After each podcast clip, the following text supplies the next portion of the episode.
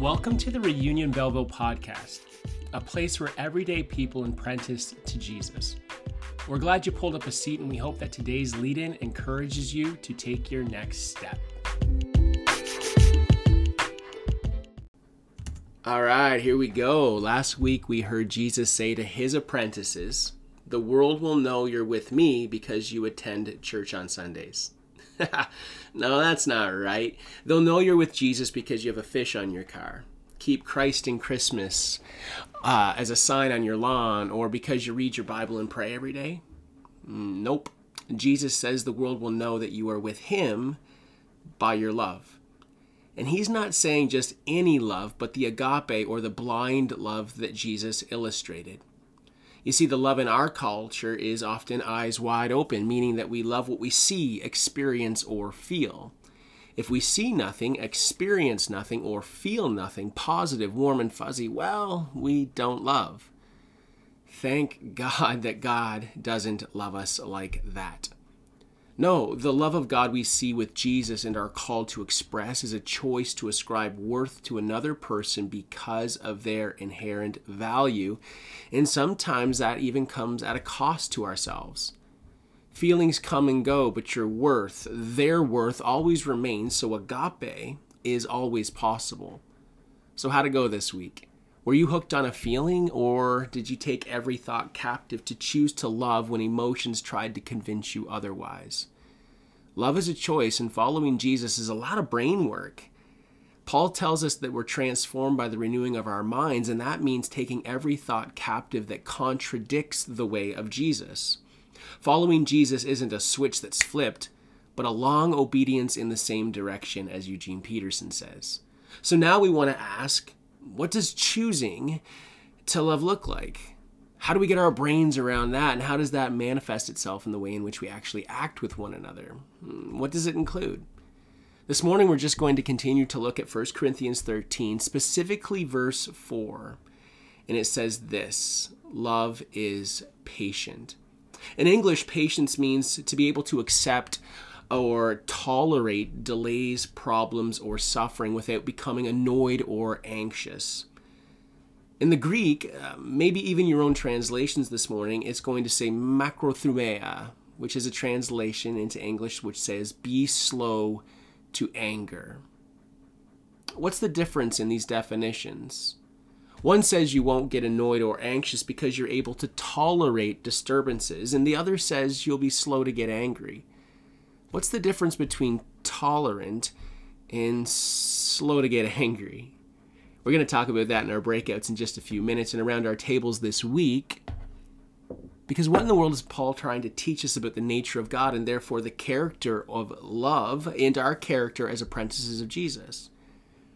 The first thing that I want to mention this morning is that please notice, and I hope that you did, that Paul doesn't say that love never gets angry anger is never, or at least very seldom ever taught as a sinful emotion in Scripture. The issue isn't anger, it's what we do with it, specifically what it can become. There's a progression captured in Greek that Paul is really trying to drive at home, drive home at this morning, and so I want to work through a couple of words with you. The first one is orge, or in fact, the first stage of anger is orge. It's, it's simply translated as anger in the context of being upset that someone or something has devalued something or someone you value.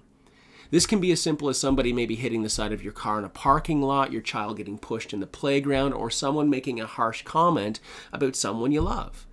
Anger is a natural response towards someone or something that has taken something or someone you value and devaluate. Anger is not a sin, it's a natural response to a situation. Orge is okay. Can you say that? Orge is okay. Paul isn't saying be slow to orge he uses the word macrothumia, so we're going to get there, but he says love is slow to a different kind of anger, which orge can become, but first it has to evolve, or sorry, devolve for that matter, into paraorgismos or paraorge. This is orge that with the the addition of para, which means down under or anger from down under. It means to suppress or submerge anger. orge is okay and natural, but paraorge is not natural. Paraorgismos is an unnatural response to a natural reaction. So imagine, orge happens, you get angry about, right? Someone devalues something you value, and in order to deal with it, uh, deal with the anger, instead of speaking it or acknowledging it, we we shove it down, we swallow it, we submerge it, we sub, uh, suppress it.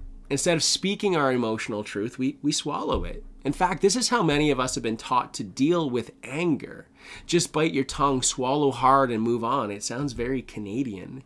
Paraorgisme or paraorge is often confused then with patience, or even worse, it can be taught as patience through cultural, community, workplace, even family structures or expectations. How did your family deal with conflict? Were you taught to just swallow it, bite it, and move on? Pretend, or maybe this is where tolerances can come in? See, patience is, propo- as even promoted as non confrontational tolerance.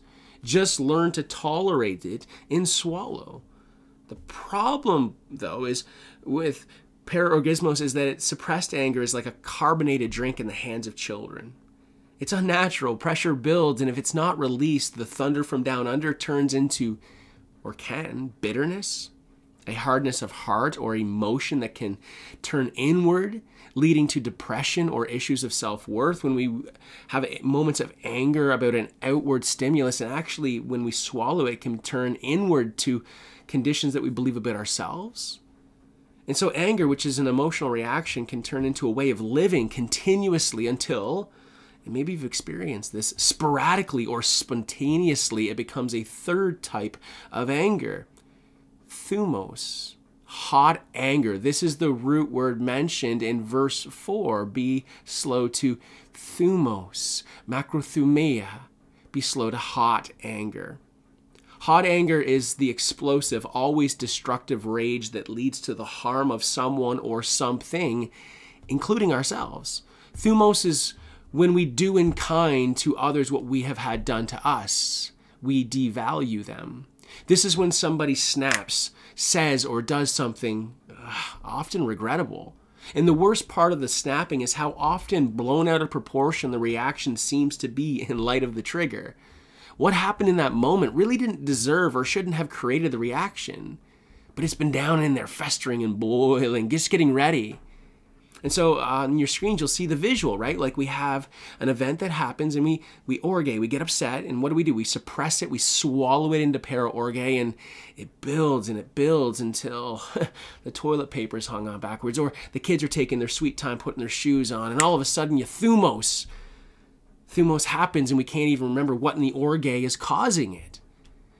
This is why later in Scripture, Paul teaches us in Ephesians chapter 4, 26 and 27 be angry, but do not sin. Do not orge. Or it's actually orgizo. Do not, and then he goes on to say, do not let the sun go down on your, or on your anger. Why? Because if you let the sun go down, you're in essence suppressing it. You're just uh, swallowing it. Even for the night is a bad idea. But be angry, he says. It's okay to orge, but don't sin. Don't devalue somebody else in your moment. Don't fly off the handle. Don't thumos.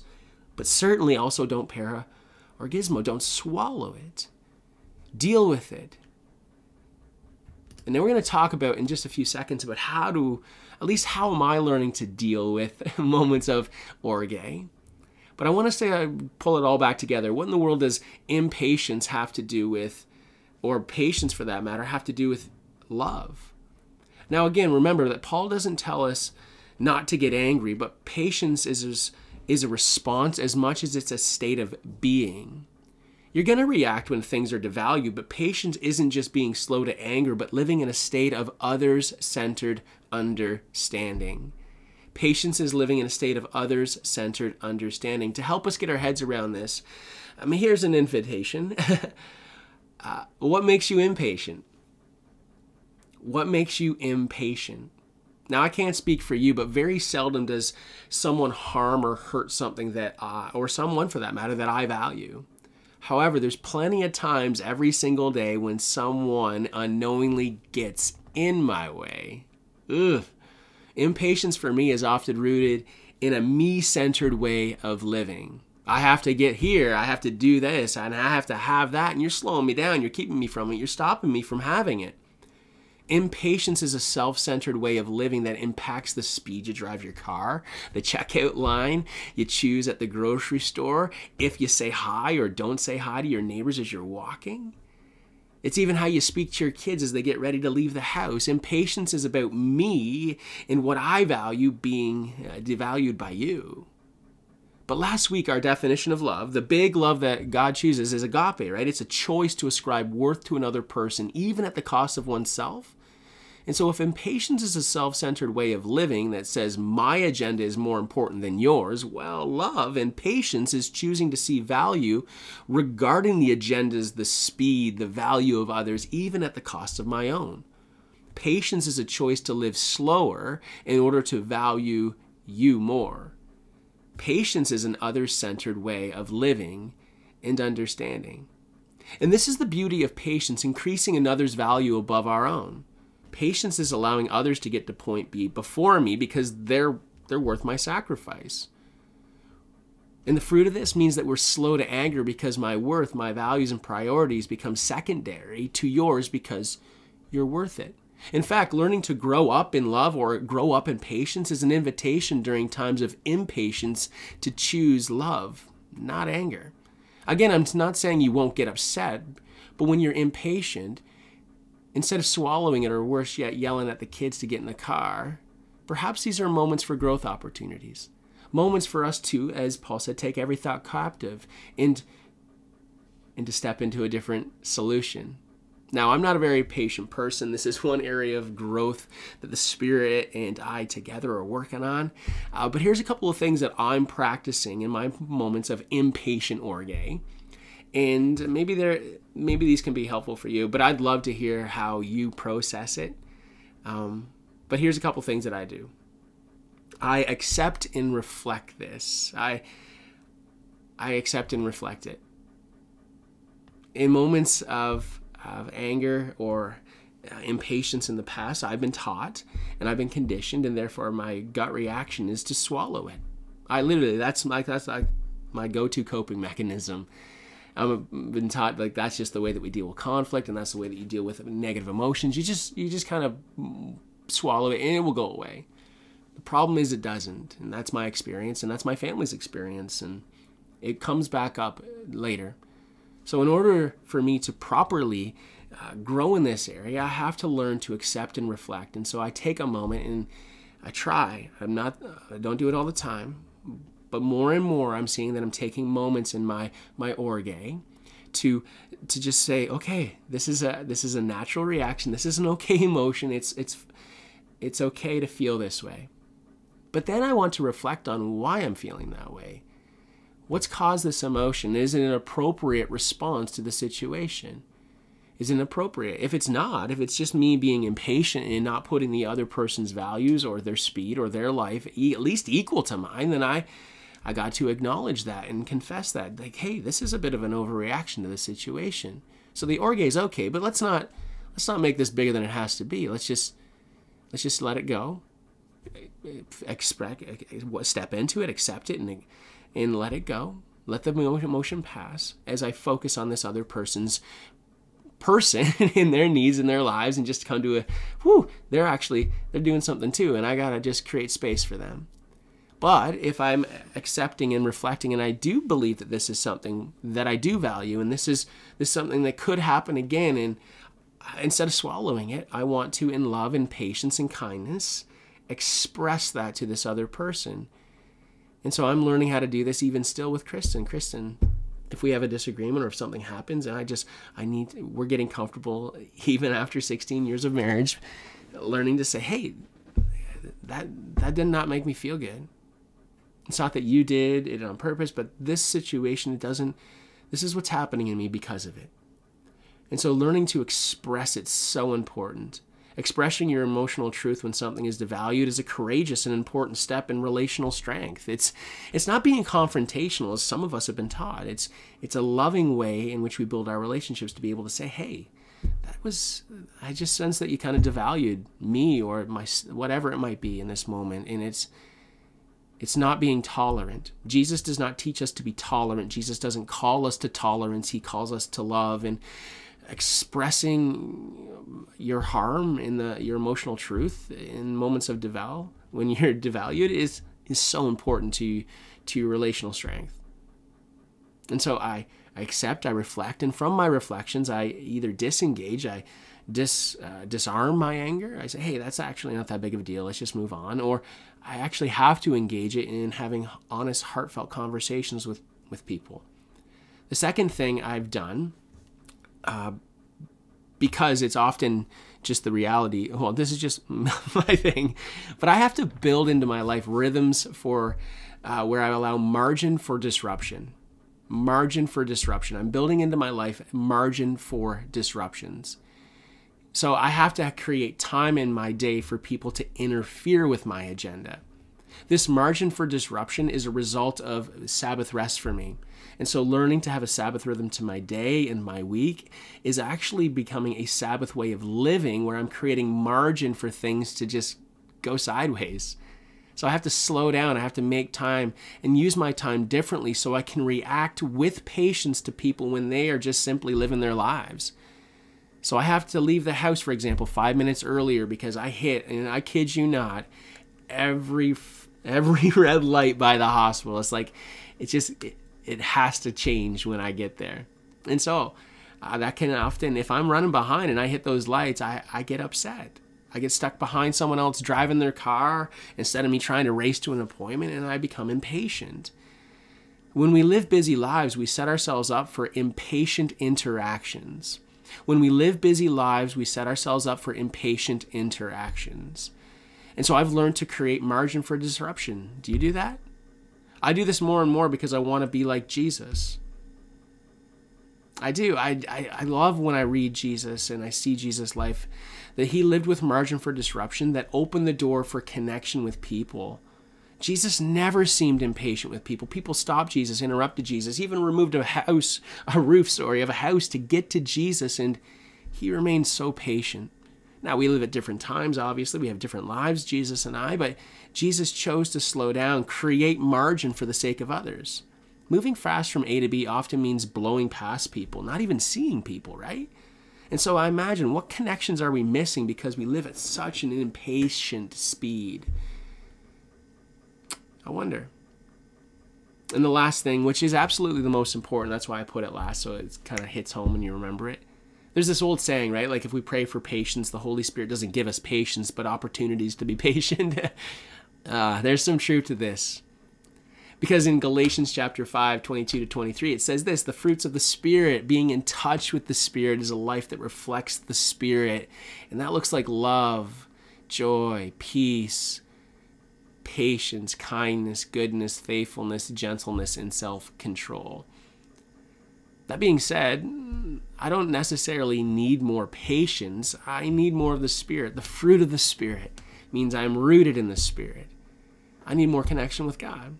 I didn't need to choose patience as much as I need to lean into my connection to God.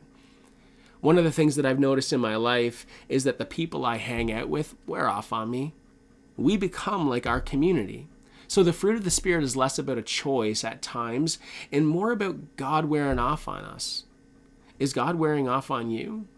How's your connection to Christ? Maybe we need to stop praying for patience and praying for more of the Spirit spending more time with the Spirit. It's both and. God, would you pour into me as I uh, open myself to your life, to your presence? Because God is here, the Spirit is with us. Everywhere we go, the Spirit is with us. Every step we take, the Spirit is with us. Because God is here, the Spirit is with us. But again, as we're living our lives and with impatience, are we aware of it? Are we creating opportunities to have uh, not just morning touch points, but touch points throughout the day where we're just like, oh, Holy Spirit, you are here. Simple breath prayer. God is here, the Spirit is with me. I believe that God will wear off on you. So, in closing, orge is okay. Anger is going to come, but how are you going to allow it to come out as a choice to be patient or otherwise? Impatience is a self centered way of living. It's about your agenda, your speed, your your X, Y, and Z. Patience, on the other hand, is an others centered way of living where we allow the other person to at least be the same as us, to allow their agenda, their needs for their day to, to be just as important as ours. So, how's that going to look like this week? To not just say, okay, I want this other person to be valued, but in your moments of impatience this week, will you be slow to anger? Will you accept and reflect? Will you allow that invitation to uh, walk away or engage the conversation? Will you create margin for disruptions because people are living their lives and it's going to happen? You're going to get thrown off. Your agenda will not happen the way you want it to. And how are you going to respond? Do you create margins for for events and certainly with people to make connections? Imagine if you slowed down who you'd see. And finally is god wearing off on you? I believe that the fruit of the spirit is a result of the spirit and i'm seeing it in my life and i, I believe that we will see it together as we have touch points throughout our day love is patient god is patient and so are his apprentices. What is God saying to you, and how are you going to respond?